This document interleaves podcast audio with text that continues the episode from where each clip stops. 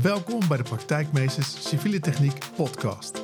Mijn naam is Patrick Wagenaar en in deze podcast bespreek ik hoe het nu eigenlijk allemaal in de praktijk werkt. Dit doe ik door het delen van tips, tricks en interviews om zo mijn praktijkkennis en die van anderen met jou te delen. Uh, nou, welkom. Welkom bij een nieuwe podcast. Vandaag de gast Steven Bokelman.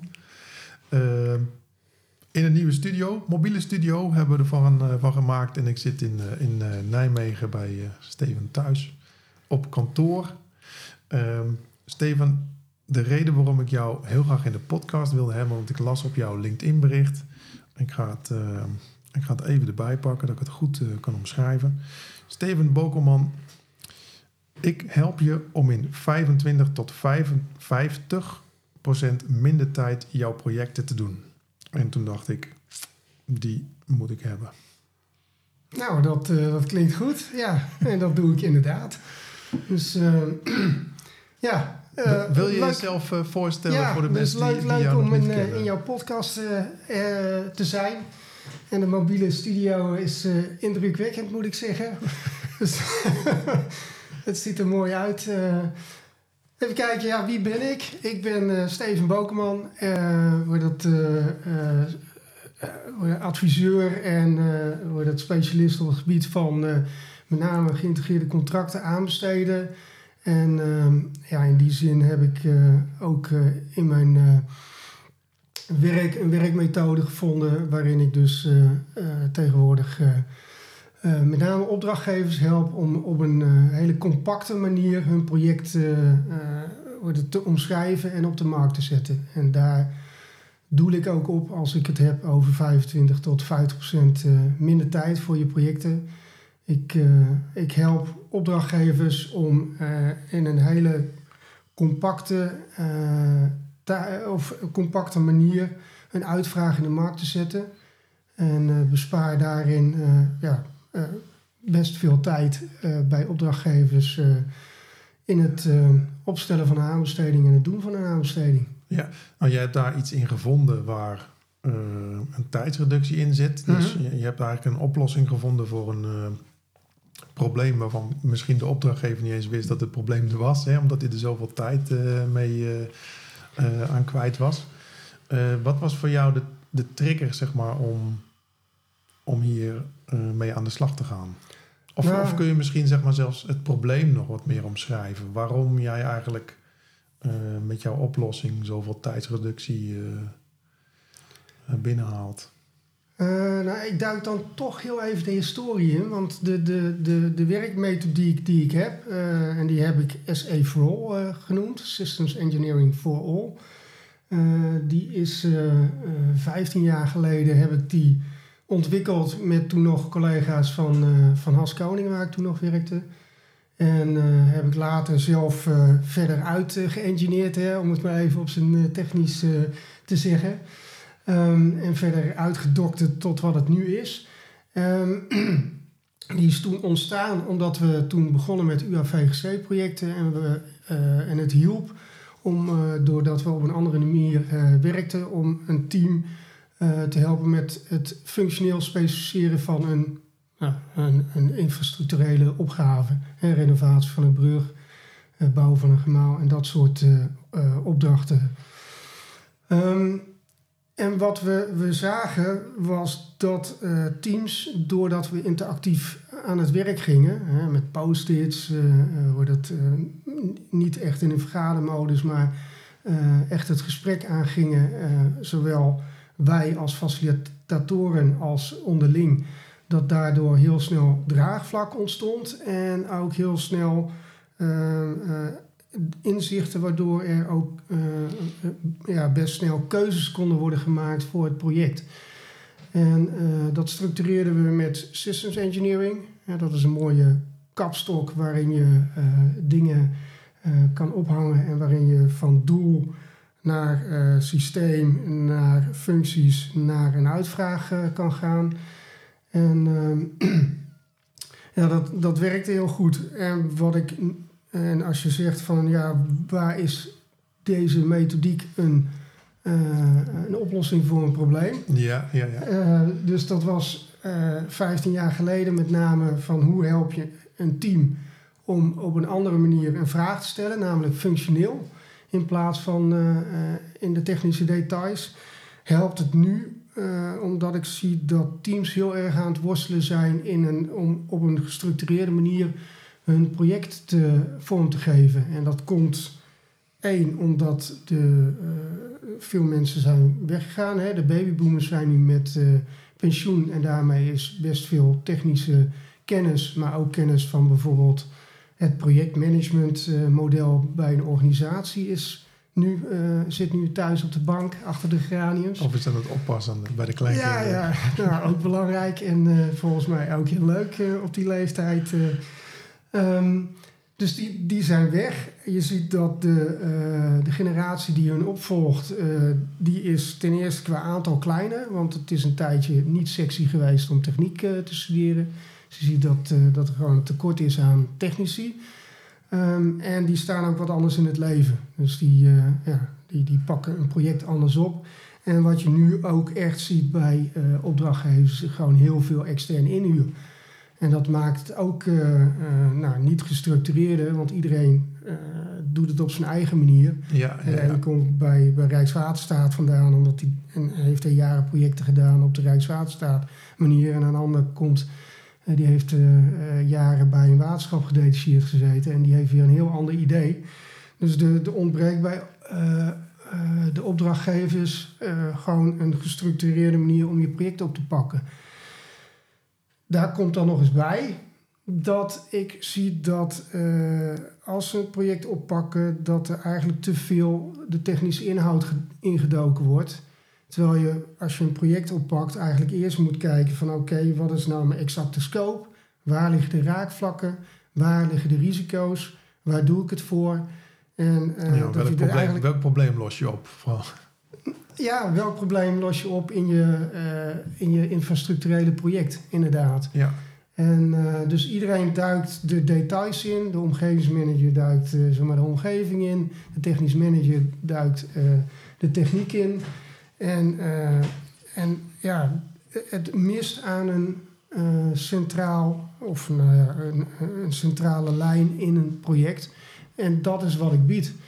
En dat doe ik dan interactief gestructureerd. En dan zie ik dat ik in drie maanden tijd uh, een project van, ja, ik noem het dan van vraag naar vraagspecificatie, uh, het zo kan brengen dat je of aan het eind van dat traject richting een, een bouwteam kan, een twee-fase contract of een, een UAVGC, hè, een één-fase UAVGC. Of je komt tot de conclusie dat je een bestek moet maken. Ja, dat is iets wat ik niet kan invullen. Maar dan, dan heb je wel een, een gefundeerde keuze uh, voor de uh, verdere voortgang van het project. Dus je gaat of aanbesteden of je gaat door uh, verder de techniek in met een bestek. Ja. ja. En wie zijn jouw opdrachtgevers? Waar, ehm, ja, waar kom jij door de week? Waar kom ik door de week? Ja. Werk, werkgerelateerd. Ja, dat, dat snap ik. um, nee, ja, ik werk uh, veel voor waterschappen, voor gemeentes. En af en toe doe ik ook projecten voor woningbouwverenigingen. Of ja. Dus dan, en die, die komen meestal met de vraag van, goh, we hebben een opgave en die willen we in de markt zetten. ja, help ons op een slimme en snelle manier om, dat, om daar een goede uitvraag van te maken. Ja. Is ja. het voor jou, zeg maar, jouw inzet als je de vraagspecificatie helder hebt? Mm -hmm. ligt het vervolg dan bij de opdrachtgever of begeleid je daar ook nog in met bijvoorbeeld de aanbesteding zelf? Ja, dus ik heb, wat ik nu aanbied is gewoon een totaalpakket. Um, waarin ik dus een geuniformeerd specificatieproces doorloop. En dat is een beetje afhankelijk van de complexiteit van het project. Dus een complexe project vraagt vaak meer sessies dan een eenvoudig project.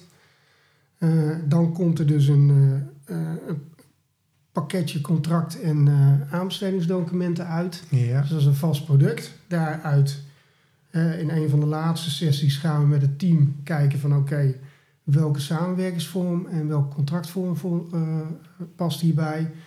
Nou, tot nu toe komt daar of een bouwteam uit, of een twee-fase contract of een UAVGC-contract. En dan doe ik nog een laatste slag. En dan ga ik, als het aan mij ligt, ook de aanbesteding doen. Want dat doe ik ook op een geuniformeerde manier. Ehm, ja, en dan lever ik het project aan de opdrachtgever uh, aanbesteed en gegund uh, lever ik het af. En dan heb ik nog een collega, Louis Jeurjes. Die kan dan uh, het team helpen met de contractbeheersing en het inrichten daarvan. Ja. ja. Even voor de mensen die uh, het niet helemaal helder hebben. Ik denk dat een heleboel mensen weten wat een bouwteam is. Mm ja, dus je gaat met de aannemer aan tafel zitten om gezamenlijk je, je werk uit te werken. Mm uh, je had het over een uh, twee-fase contract en een UAVGC contract. Kun je dat toelichten voor de mensen die niet helder hebben wat dat voor contracten zijn? ja, nou ja, in, in mijn ogen is een bouwteam een samenwerkingsvorm. Uh, en ja, mijn beeld daarbij is dat je uh, naast een aannemer vaak ook een, een architect erbij hebt. Dus je hebt een, meerdere partijen die samen een, een bouwopgave gaan uitwerken. En dan het product daarvan is meestal of een definitief ontwerp of een, een bestek. Een twee-fase uh, contract, dan ga je, en dat is ook weer mijn beeld, hè, dus dat uh, met een twee-fase contract ligt de primaire ontwerpverantwoordelijkheid bij de opdrachtnemer, vaak een aannemende partij, of een combinatie van een aannemende partij en een ontwerpende partij. Dus als je kijkt, juridisch kijkt van hoe, wat is het verschil tussen een bouwteam en een twee-fase contract, is dat de juridische aansprakelijkheid, de voor de, het ontwerp. Dus ontwerpverantwoordelijkheid ligt bij een bouwteam, is verdeeld over de partijen. En bij een twee-fase contract ligt de uh, ontwerpverantwoordelijkheid bij de uh, opdrachtnemer. Ja. Dus dat uh, vaak heb je bij een twee-fase contract ook een beperkte inbreng vanuit de opdrachtgever in het ontwerp. dus ik heb bijvoorbeeld een studentencomplex gedaan in Utrecht. Uh, dat 900 uh, zoveel woningen. En daar, uh, die hebben we in een twee fasen uitgezet. En zeg maar, het hele, de constructie, gevelopbouw, et cetera, ook de technische installaties, dat was gewoon ontwerpverantwoordelijkheid voor de, de opdrachtnemer. Mm -hmm. En dat de, de studenten vuren stichting, die zei wij willen wel met die uh, opdrachtnemer nog een aantal dingen uitwerken. En dat waren uh, hoe worden de plattegronden uiteindelijk ingedeeld. Hè, want dat heeft te maken met ontmoetingsplekken, sociale contacten, etc. De, de commerciële plint was ook een ontwerpopgave waar ze zich graag mee wouden bezighouden. En de, uh, ja, hoe richt je het zeg maar, uh, in qua woninginrichting? Dus wat plak je tegen de, de wanden? Dus daar, daar beperk je de ontwerpinbreng van de opdrachtgever beperk je in een twee fase. Dit doen we wel en de rest is voor de opdrachtnemer. Ja. En in UAVGC, ja, dan zeg je van... ik heb een vraagspecificatie, opdrachtnemer, uh, werk het uit... en dan heb je een ja, vaak een hele beperkte inbreng als opdrachtgever. Uh, ja, en dat ja, design en beeld, hè, turnkey, dat zijn ja. woorden die daar ook uh, wel bij horen. Ja, nou had je het net over een woning uh, of over huisvesting voor ja. studenten. dat is zeg maar een, een bouwopgave. Ja. daarmee maak ik, daar maak ik uit op dat eigenlijk de methode die je toepast uh, niet alleen voor de, uh, voor de infrastructurele projecten kan worden ingezet, mm -hmm. maar ook echt voor de bouw. Ja. Ja, ja hoor, dat, ik, ik heb ook ICT-projecten gedaan.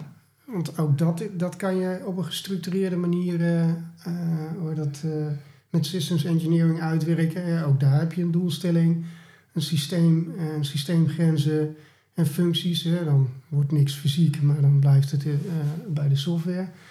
Dus in principe is de methodiek uh, met systems engineering als kapstok is toepasbaar voor infra, uh, utiliteitsbouw, woningbouw en uh, ja, het komt daar altijd een, eh, een product uit waar een opdrachtnemer een aannemer mee verder kan. Ja.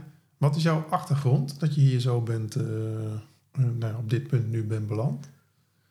ik heb in de jaren 90 TU Delft gedaan. Daar ben ik afgestudeerd als civiel techneut. met als specialisatie rioolwaterzuivering. Um, dus dat, dat heette toen wat je tegenwoordig denk ik sanitary engineering noemt, gezondheidstechniek.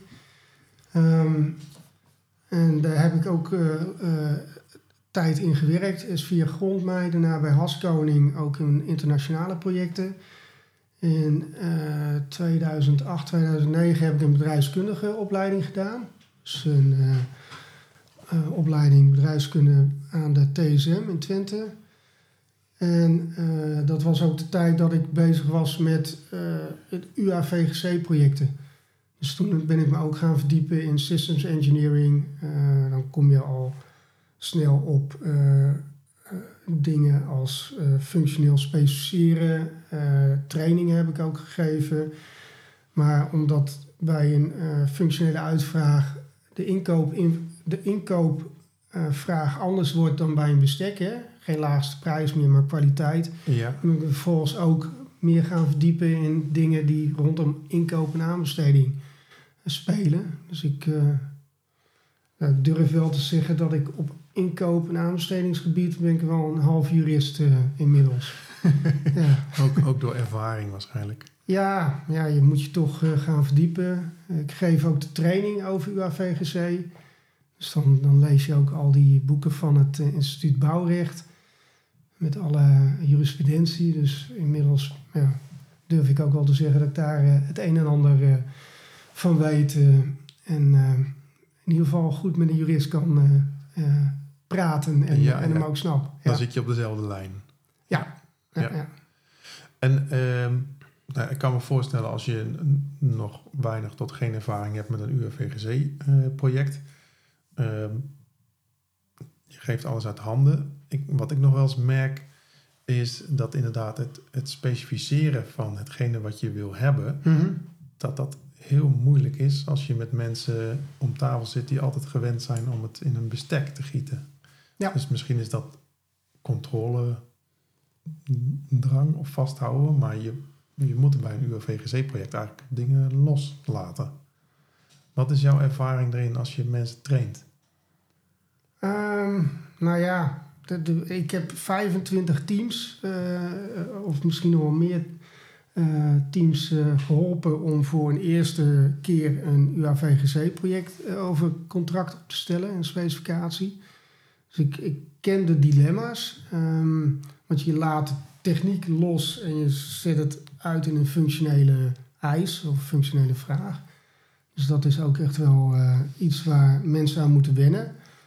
Um, en dat is ook de reden waarom ik uh, tegenwoordig veel meer op zoek ga wat past bij het team. En dan kom ik ja, ook regelmatig uit bij een, uh, wat ik dan noem uh, een, tussenoplossing hè, tussen een bestek en een één fase UAVGC. Dus dan, dan heb je het over zo'n twee fase of een, een bouwteam. Um, ja, ik, ik noem het ook niet loslaten, ik noem het anders vastpakken. Want uiteindelijk merk je als je met een team aan de gang gaat met een bouwopgave, um, in de infrastructuur of in de uh, woning- of utiliteitsbouw, is dat je gaat vragen waarom ze iets willen. Want in het begin krijg je in zo'n sessie altijd heel veel technische eisen. Ik wil een ronde tank. Nou, dan is een standaardvraag waarom. En dan is op zich de, de hele discussie die je dan krijgt, en ook de discussie tussen een, bijvoorbeeld een werktuigbouwer en een civieler en een beheerder, hè, want ik wil ook altijd een beheerder in mijn team hebben. Ja, die is al op zich al interessant. Van waarom willen we een ronde uh, vorm en niet een vierkante of, of een rechthoekige? En uh, daardoor uh, kan je zo'n team wel helpen om meer naar de essentie te gaan van wat ze nou echt willen. Ja. want het technisch uitvragen leidt er ook toe dat je uh, oplossingen mist. Ehm, en een stuk vrijheid weghaalt bij eh, een, een, een aannemer of een leverancier. Ja, die juist daarin mogelijk het verschil kan maken. Ja, ja. En, dat, eh, en we moeten ook bedenken dat in een aantal eh, gebieden eh, kunnen aannemers eigenlijk alleen nog maar ja, UAVGC of vergelijkbaar eh, leveren. Dus met de, de, de N-wegen en de, eh, de, de snelwegen, ja, die, worden, die worden al jaren standaard met een UAVGC eh, of iets dergelijks uitgevraagd. Dus die, de Volkers Wessels en de Heijmans, ja, als je die gaat, zo'n team gaat opschrijven met een RW-bestek, dan kijken ze glazen gaan. Ja, dat, Dus kunnen, we, dat kunnen we zelf wel. eh. Ja, dat kunnen, dat kunnen ze beter dan een, eh, een opdrachtgever. En ook dingen als parkeergarages. Je hebt drie parkeergaragebouwers. En eh, nou, die moeten dan wel zorgen dat die vloeren op de goede manier worden eh, geplaatst. Oké, dus, eh, maar die hoef je echt niet te vertellen eh, hoe, hoe, zo'n, hoe de betonconstructie moet zijn. Want die staat, zeg maar, min of meer als een soort Lego-achtige basis staat die in hun eh, systemen. Ja. En dan kan je nog iets zeggen over de buitenkant. Hè? Dus nou, ik wil die architectonische uitstraling.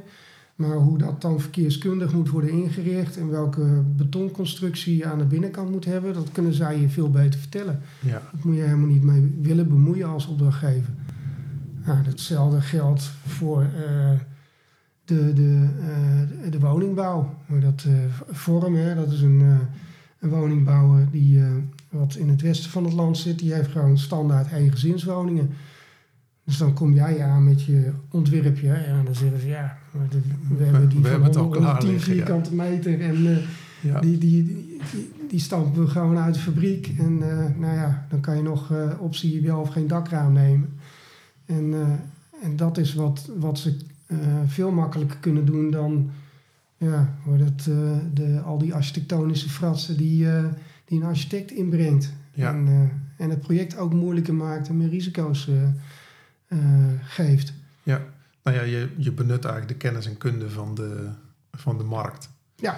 Maar het is denk ik wel, wel goed ook, want je geeft aan van nou ja, voor de grotere projecten zijn de aannemers hier heel erg geschikt voor. Mhm. Ehm, nou ja, er zullen ook kleinere projecten zijn die vrij complex zijn, waardoor ze ook uitermate geschikt zijn voor UAVGC. Mhm. Ehm, maar ik denk ook dat er mensen zijn die misschien wel kiezen voor UAVGC omdat ze zelf ehm, kennis en kunde missen om het in een RAW-contract te gieten.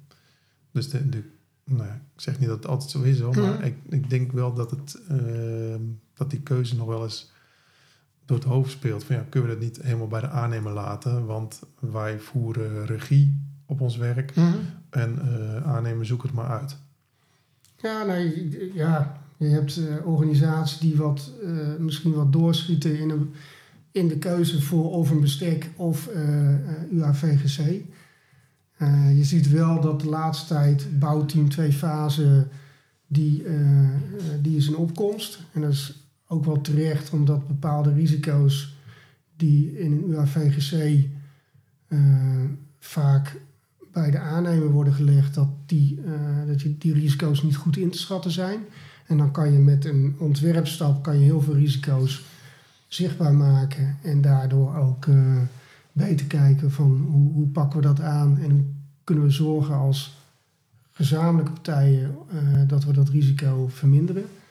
Dus daarin is, een, is die, ja, wat ik dan de twee-fase oplossing noem, of wat in de markt ook twee-fase oplossing wordt genoemd, is een goede, goede aanvulling. Ehm, ja, dus ja, eh, soms, soms eh, RWS is, is misschien wat te lang doorgeschoten in hun eh UAVGC-aanpak. Ehm, ik, zie bij geme- ik heb zelf bij de gemeente Tilburg gewerkt toen ik daar begon. Eh, dat is al wel weer een tijdje geleden. Was de stelling, we doen 100% UAVGC over een jaar. Ja, dat is ook niet houdbaar. Dat, eh, dus dat, daar kwamen ze na een half jaar ook wel achter van dat dat niet goed, eh, goed werkt. Wat, wat ik met name eh, opvallend vind, is dat veel organisaties de neiging hebben om veel te vroeg in het proces een keuze te maken voor de contract- en samenwerkingsvorm. Uh, daar ga ik binnenkort ook een LinkedIn-post over plaatsen. Oké, nou, ja, we houden ons aanbevolen. dus dat vaak bij een projectbrief of een opdrachtbrief, um, waar, waarmee een projectteam aan de slag gaat, Daarin staat uh, heel vaak al uh, van het moet een UAVGC worden of het moet een bouwteam worden of nou, iets anders. Terwijl je dan eigenlijk nog niet de, de informatie hebt om die keuze uh, goed te onderbouwen. En daarom heb ik in mijn werkmethode, hè, waar we het in het begin van het gesprek over hadden, heb ik ook als een van de laatste sessies gehad, of doe ik dan dat ik samen met het team een verkenning maak van... oké, we hebben nu de vooronderzoeken gedaan. We hebben de, ja, een functionele specificatie gedaan. Hè. Dat doe ik op een wat vereenvoudigde manier. Dus, uh, dus ik ben daar geen uh, SE, Systems Engineering, fanaticus. Dus ik doe dat heel toegankelijk. Dat, is, dat is ook wel belangrijk, hè? dat het toegankelijk is. Want als het, als het te SE is, dan kan ik me voorstellen dat mensen ook gaan afhaken.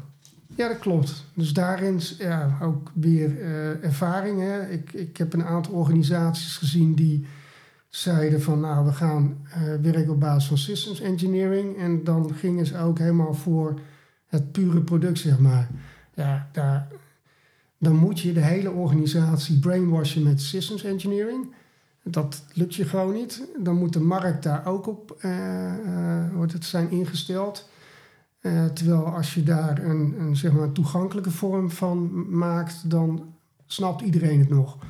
En dat is het belangrijkste. Want ja. je wil met name voorkomen dat je eigen organisatie uh, het niet meer snapt en dat de aannemer het niet meer snapt. Die, iedereen ja, moet anders, wordt, anders wordt het systeem leidend. Ja, en, en niet meer uh, zeg maar dienend voor de vraag die je hebt. Ja, nee, dat uh, kan ik alleen maar heel hard ja op zeggen. dus dat, maar we hadden het over dus de, de contract- en samenwerkingsvorm. Ja. Maar dat, wat ik doe, ik maak een functionele specificatie... die je voor verschillende samenwerkingsvormen kan gebruiken. En dan doen we een sessie met het team... en misschien ook wel met de interne opdrachtgever... van oké, wat zijn nou de kenmerken? Wat zijn de risico's? Wat willen we zelf nog inbrengen of niet inbrengen? En welke, wat past daarbij? En dan zie je dat, uh, dat je soms op een andere uh, keuze komt dan je aan het begin van het traject denkt. En dan, dan blijkt ja, toch. Maar die dat, uiteindelijk beter past bij het project om te krijgen wat je wil hebben, om je vraag op te lossen. Ja, dat klopt. En het, en het leuke is, het team uh, is in die sessie ermee bezig. En als, het, uh, als ik het goed georganiseerd krijg, zit die intern opdrachtgever, die daar vaak ook een mening over heeft, en zit daarbij. Dus die, ja, het is een groepsproces, dus je hebt uh, een uitvraag straks die met bouwteam, twee fase, UAVGC of misschien een bestek straks op de markt komt. En het hele team snapt het. Is misschien niet altijd mee eens, maar er is wel draagvlak en iedereen heeft begrip voor de uitkomst die er is. Ja. En dat is wat anders dan uh, wat, we, wat ik vorig jaar meemaakte, dat de wethouder had bepaald dat een, uh, een, een, herinrichting van een havengebied, dat moest met UAVGC. Terwijl nou, eigenlijk iedereen zat zo van, nou, volgens ja. mij is een bestek in dit geval veel handiger. Ja. Ja, dus waarschijnlijk uh, niet geremd door enige, enige technische kennis, uh, de wethouder. Uh. Of, of enige contractkeuzekennis. Ja. Ja, ja, dus dan zie je dat de, de, iemand die niet expert is op dat gebied iets heeft gehoord. En dat dan je project inslingert. En dan ja, uiteindelijk komt er wel iets werkbaars uit. Maar waarschijnlijk had het op een andere manier Efficiënter beter gekund. Ja. Ja. Um, nou hebben wij hier op tafel, we hebben het over uw VGC. Mm -hmm, ja. Uh, hier op tafel ligt uh, een boek van jou, mm -hmm. getiteld UAVGC-projecten zonder verrassingen. Uh, toen dacht ik, ja, dat is wel superleuk dat jij dat boek hebt geschreven. Kun je er iets over vertellen, over het boek? Jazeker. Ja, ik heb dat boek geschreven, dat is een jaar, sorry, een jaar geleden uitgekomen. Um, En ehm, ja, dat, voor mij was het, even persoonlijk, was het een boek wat op een gegeven moment moest geschreven worden. Dus dat, eh, eh, en ik heb daar al mijn kennis en ervaring van UAVGC-projecten in gestopt. Ehm, ja, en dat, eh, het boek is eigenlijk, ja, de kern van het boek is een processchema. nou, ik word helemaal emotioneel Ja, helemaal van. emotioneel van. Ja, heb, je nog, heb je nog thee of niet? Of is het, als je water wil eh, pakken, moeten we even water pakken. doe maar een Oh, beetje thee alsjeblieft. Dan schenken we even thee in. Puur, puur voor de emotie, hè? Dat kan allemaal in de mobiele studio.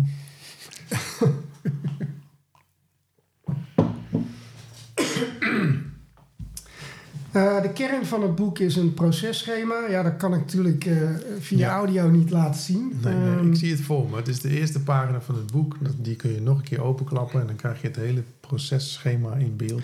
ja, en, dat eigenlijk eh, doorlopen moet worden. En de, de, de, de kernboodschap van het boek is: bij UAVGC-projecten zien we dat het toch best vaak misgaat door miscommunicatie en, mis, eh, en andere interpretaties, laat ik het zo eh, eh, samenvatten.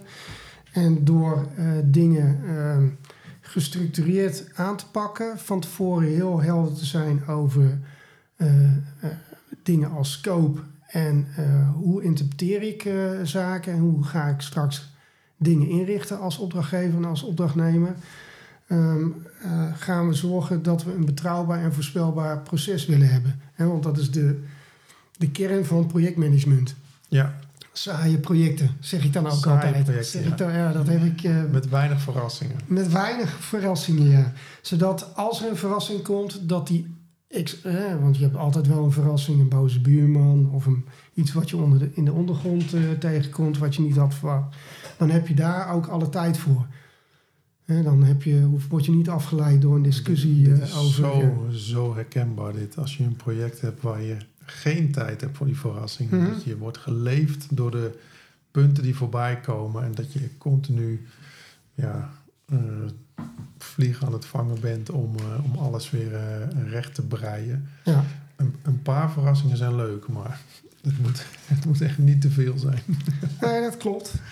Dus dat, eh, nou, je hebt nog altijd de projectmanager die, eh, die zeg maar altijd heel trots is dat hij het project voor de poorten van de hel heeft gered, zoiets. Hè? Dus dat, eh, eh, maar dat, je wil eigenlijk helemaal niet in die situatie terechtkomen.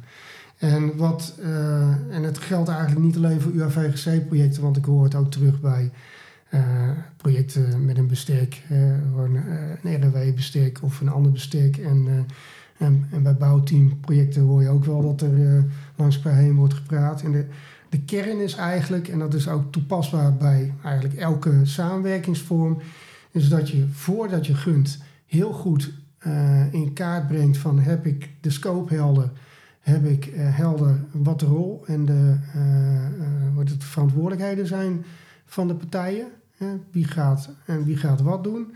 Vervolgens heb je bij elke faseovergang, die start je met een eh startfaseoverleg. En eh, in dat startfaseoverleg, eh wordt dat, in een UAVGC-project ligt daar de lead bij de opdrachtnemer, hè? Ja, de, de aannemende partij. Die gaat dan op basis van zijn, zijn plan en zijn detailplanning samen met de partijen, eh, de opdrachtgever, eventueel eh, een andere partij als die ook een, eh, een rol heeft in het project, loopt hij het hele proces door. En eh, waardoor je dus aan het eind van je startfaseoverleg weet iedereen wat van hem verwacht wordt, wat eh, het te lopen eh, pad is, hè, het proces. Wanneer er bijvoorbeeld documenten worden overhandigd om te toetsen of te Ja, accepteren, nou, et cetera. Dus, en dat schept. ja, ik heb inmiddels bij een aantal projecten zo'n startfaseoverleg eh, eh, eh, eh, gehouden. Je merkt gewoon dat iedereen aan het begin denkt van moet dit nou? We weten het toch allemaal. We hebben toch een planning op papier en een, eh, weet ik veel, een werkplan of een eh, eh, projectplan op, in, een, in een rapport. Maar als je het dan toch doorloopt, dan zie je dat er in zo'n ochtend, want dat ben je meestal kwijt, dat er allemaal dingen oppoppen waarvan je denkt van... hé, hey, shit, daar hebben we niet aan Daar gedacht. hebben we niet aan gedacht, maar Nee. het is wel heel belangrijk om af te stemmen. Precies. Dus ik, ik had dat. eh, ik, ik heb ook eh, dit boek eh, gepresenteerd en toegelicht bij Structon. En daarna hadden we een sessie dat ging over hoe krijgen we saaie projecten. En een van de dingen die ze zelf concludeerden, dus als, als aannemerpartij van goh, we moeten dit niet alleen met de opdrachtgever doen. Eigenlijk voordat we überhaupt die opdrachtgever in zijn startfaseoverleg zetten, moeten we dit eerst intern doen. Want ook een aannemer eh, heeft vaak een, eh, is, is vaak eh, afhankelijk van zijn onderaannemer, van zijn leverancier, van een andere afdeling. Dus eerst moeten we zorgen dat de, neus, eh, de neuzen op dezelfde kant staan, intern. Ja, en het kan het uiteraard ook nog zijn dat een aannemer een soort combinatie is Ja. van een aantal partijen die zo'n klus samen oppakken. Ja, dus ga een, een dag of een halve dag in een hok zitten. Loop het in detail door. Nou, als iedereen weet wat hij moet doen, dan ben je een uur klaar. Dan, eh, dan heb je een, eh, een ochtend, eh, de rest van de ochtend vrij of de rest van de dag. En meestal, dus in 100% van de gevallen tot nu toe,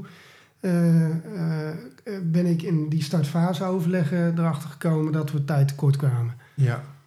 Ja. En dat er nog heel veel losse eindjes zitten. Want heel vaak stap je in een project en dan veronderstel je dat de andere partij wel weet wat, eh, ja, hoe, wat het proces gaat worden. Ook bij bestekken. Ja, natuurlijk weet je wat een directievoerder doet. Tuurlijk weet je hoe een toezichthouder eh, gaat doen. Maar dan heb je niet Piet, maar dan heb je Jan. En die doet het toch weer even op zijn andere... ja, op een andere dat wijze. is net even anders. Ja. Dus dat, eh, dus dat helpt. Dus bij elk, dus aan alle luisteraars, ongeacht welke contractvorm je of welke samenwerking je hebt met je, eh, met je aannemende partijen, start je fases met een startfaseoverleg en neem de detailplanning door en, en de plannen. En eh, nou, dan zie je dat dat helpt. Ja. En eh, nu is het een leuk feitje dat wij net een voorbespreking hadden. En toen zei ik, ja, het is wel leuk natuurlijk, wij delen kennis via de podcast. Ja, Eh, jij hebt superveel kennis van UWVGC en het boek geschreven. En toen zei je, oh, dit is wel leuk om aan eh, drie luisteraars... eh, dan krijg je wel de gesigneerde versie, uiteraard. uiteraard een gesigneerde versie van het boek UAVGC Projecten zonder verrassingen. Ja. Dus we gaan er drie weggeven. Wil je kans maken op zo'n boek? Stuur dan even een berichtje via het contactformulier op www.praktijkmeesters.nl podcast. En geef even aan waarom, eh, waarom jij nou net eh, aanspraak wil maken op dit, eh, op dit boek. En we geven er drie weg, maar er zijn ongetwijfeld meer mensen die interesse hebben, aangezien het niet alleen voor UWVGC is, maar ook voor alle andere projecten. Als mensen zeggen van nou, ik, ik zit niet bij die drie gelukkigen, ik, Mhm. ga, ik ga hem bestellen. Hoe kunnen ze dat het beste doen? Nou, hij is exclusief hoe dat, verkrijgbaar bij managementboek.nl. En eh, ja, als je niet wil zoeken, dan, zoek je, eh, dan typ je in www.zonderverrassingen.nl. En dan kom je automatisch op de juiste pagina van eh, Managementboek. Ja. Ehm, we hebben heel veel besproken. Zijn er zaken waarvan je zegt van goh, die heb ik eigenlijk nog niet besproken, maar die zouden we wel, die zouden we nog even moeten aanstippen. Nou, we hadden het net over saaie projecten. Hè? Dus dat, en dat, eh, dat is een term die ik eh, eigenlijk ja, gekscherend heb eh, eh, ontwikkeld. Of eh, zijn we opgekomen met eh, iemand, hè, Mark Kultjes, van eh, een van de projectmanagers van de gemeente Amersfoort. Ja, die ken ik als een oud collega van mij. ook. Oh, is dat zo? Ja, ja, ja, Oké, nou, dat, eh, dus, eh, nou, Mark, als je luistert, eh, je zit Ja. ook in deze podcast. Ja, een shout-out ook naar Mark om er nog een keer eentje gezamenlijk op te nemen. Oké, nou, nou, Mark en, eh, of eigenlijk het groepje projectmanagers die ik, waarmee ik veel dingen doe bij de gemeente Amersfoort. Daar, nou, daar, daar hebben we het altijd over saaie projecten. Als we dat afpellen, komen we dus altijd weer op betrouwbaar en voorspelbaar. Dat is ook altijd een van de doelstellingen die we meegeven in de aanbesteding. We willen een betrouwbaar en voorspelbare uitvoering van het project. Dus dat, dat komt dan terug als gunningscriterium. En we hebben uh, ja, in de loop van de tijd dat ook van allerlei kanten bekeken. En de conclusie was eigenlijk dat je al heel veel wint aan betrouwbaar en voorspelbaarheid in je projecten.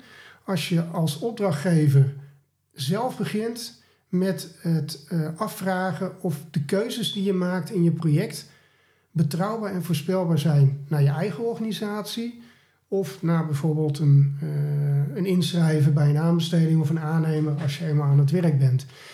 En uh, dus dat doen we ook de hele tijd. En dan merken we dus bijvoorbeeld dat we een project hebben waar de interne opdrachtgever ons achter de broek aan zit omdat dat snel op de markt moet komen. Ja. Dan vragen wij ons af, oké, als wij ons nu laten opjagen, zijn we dan betrouwbaar en voorspelbaar naar de marktpartijen? Naar de als hoef je niet te zeggen. nee, nee dus. is, dan, antwoord eh, is nee. Oké, dus dan is het aan ons de taak, hè, als projectteam, om die interne opdrachtgever, eh, zeg maar, eh, weer terug in zijn, nou zijn hok terug in zijn hok te duwen. Ja, te duwen. Dat, dat is wel de en te vertellen dat zijn, dat zijn gedrag of zijn eh, wensen een, een negatief gevolg hebben voor de betrouwbaarheid en voorspelbaarheid van het project. En eh, doordat we de hele tijd ons dat afvragen, zie je dus ook dat, ja, dat, dat, je, eh, dat je je anders gaat gedragen. En ook als we in een uitvoering zitten met een, met een aannemer, eh, dat zo'n aannemer dat ook overneemt. Dus Ja. die gaat ook af en toe, eh, aannemer eh, komt met een plan en dan hebben wij zo onze bedenkingen van goh, is dit wel handig? Is dat betrouwbaar en voorspelbaar? En dan zie je dat bij het volgende plan dat dat al is meegenomen. En dat wij ook hè, als opdrachtgevende instantie, team, worden aangesproken door een aannemer van is dit wel betrouwbaar en voorspelbaar? Ja, ja, ja. En zo hou je Dus- elkaar scherp. Ja, dus, dus eh, ja, eigenlijk eh, als suggestie voor alle eh, projectteams die hier naar luisteren of projectteamleden. Begin eens bij keuzes in je project af te vragen van oké, als wij dit doen, ben ik dan betrouwbaar, voorspelbaar naar mijn collega's, interne organisatie of externe partijen. En bespreek dat in je team en dan zal je zien dat je, ja, dat je saaiere projecten krijgt. Ja, ja, ja. ja, maar met wel meer tijd om die, om die eh, onvoorziene zaken, om die ook goed op te passen. Die worden dan uiteindelijk ook saai. Eh, ja. Ja. Want daar heb je de tijd voor. Ja. Dan, Ja. het, dus, het, het eh, klinkt allemaal heel saai, maar het, het maakt het werk zoveel leuker en relaxter vooral. Ja, ja, dus ik, ik heb eh, wel eens gehad dat Mark, eh, de, de Mark Kultjes, eh, eh, mij het signaal gaf van... Goh, ja, hoor, dat, eh, ik, heb, ik heb tijd over, want ik heb alleen maar saaie projecten. Zullen we eh, maar vervroegd beginnen met dat project? eh? Ja, dus dat, eh, ja... nou, En dan de- maak je niet veel effect, mee bij, Dat is, eh, eh, dat is het effect van ja, de zin waar we mee begonnen, zeg maar. Ja. Ik help je tot 25 tot 50 procent meer tijd te besparen in projecten. Ja, want dat zie je dus ook terug in de uitvoering. Daar meet ik niet op. Hè. Ik, eh, ik heb zelf, eh, eh, als ik, ik richt me met name op de traject van vraag naar, naar, naar uitvraag en aanbesteding. Dus daar, daar meet ik ook op. Hè. Ehm, of, of ik inderdaad dat mag stellen, die 25 tot 50 procent. Ja, Maar goed, ja, misschien. eh, ik zal eens vragen aan, eh, aan de mensen in Amersfoort en ook bij, eh, bij Waternet heb ik nu een project lopen. Ze ook terugzien dat, dat ze ook in de uitvoering tijd besparen, omdat we het betrouwbaar en voorspelbaar hebben uitgezet en, en uitgevraagd. Ja, ja. Het zou mooi zijn natuurlijk. absoluut. Ja, Dan is het een no-brainer. Dan is het Een no-brainer. ja goed. Ja, ja, ja. Het zou mooi zijn. Ja. Eh, Stefan, ik wil jou enorm bedanken voor jou, eh, eh, nou voor, de, voor dit gesprek. Ik vind het heel leuk. Ik krijg er ook helemaal energie van. En er begint ook van alles weer in mijn hoofd te draaien aan radertjes. Om mee te nemen in de projecten. Ehm, dus daarvoor enorm bedankt. En enorm bedankt dat je jouw, jouw boek wil, wil verloten aan, aan drie van de, van de luisteraars. En ik zou zeggen, ja, wij houden contact. Ja, nee, super. Leuk om eh, in jouw podcast eh, te mogen zijn. En ik ga eh, straks direct aan de slag met het signeren. Heel goed. Dankjewel. Jij ook bedankt.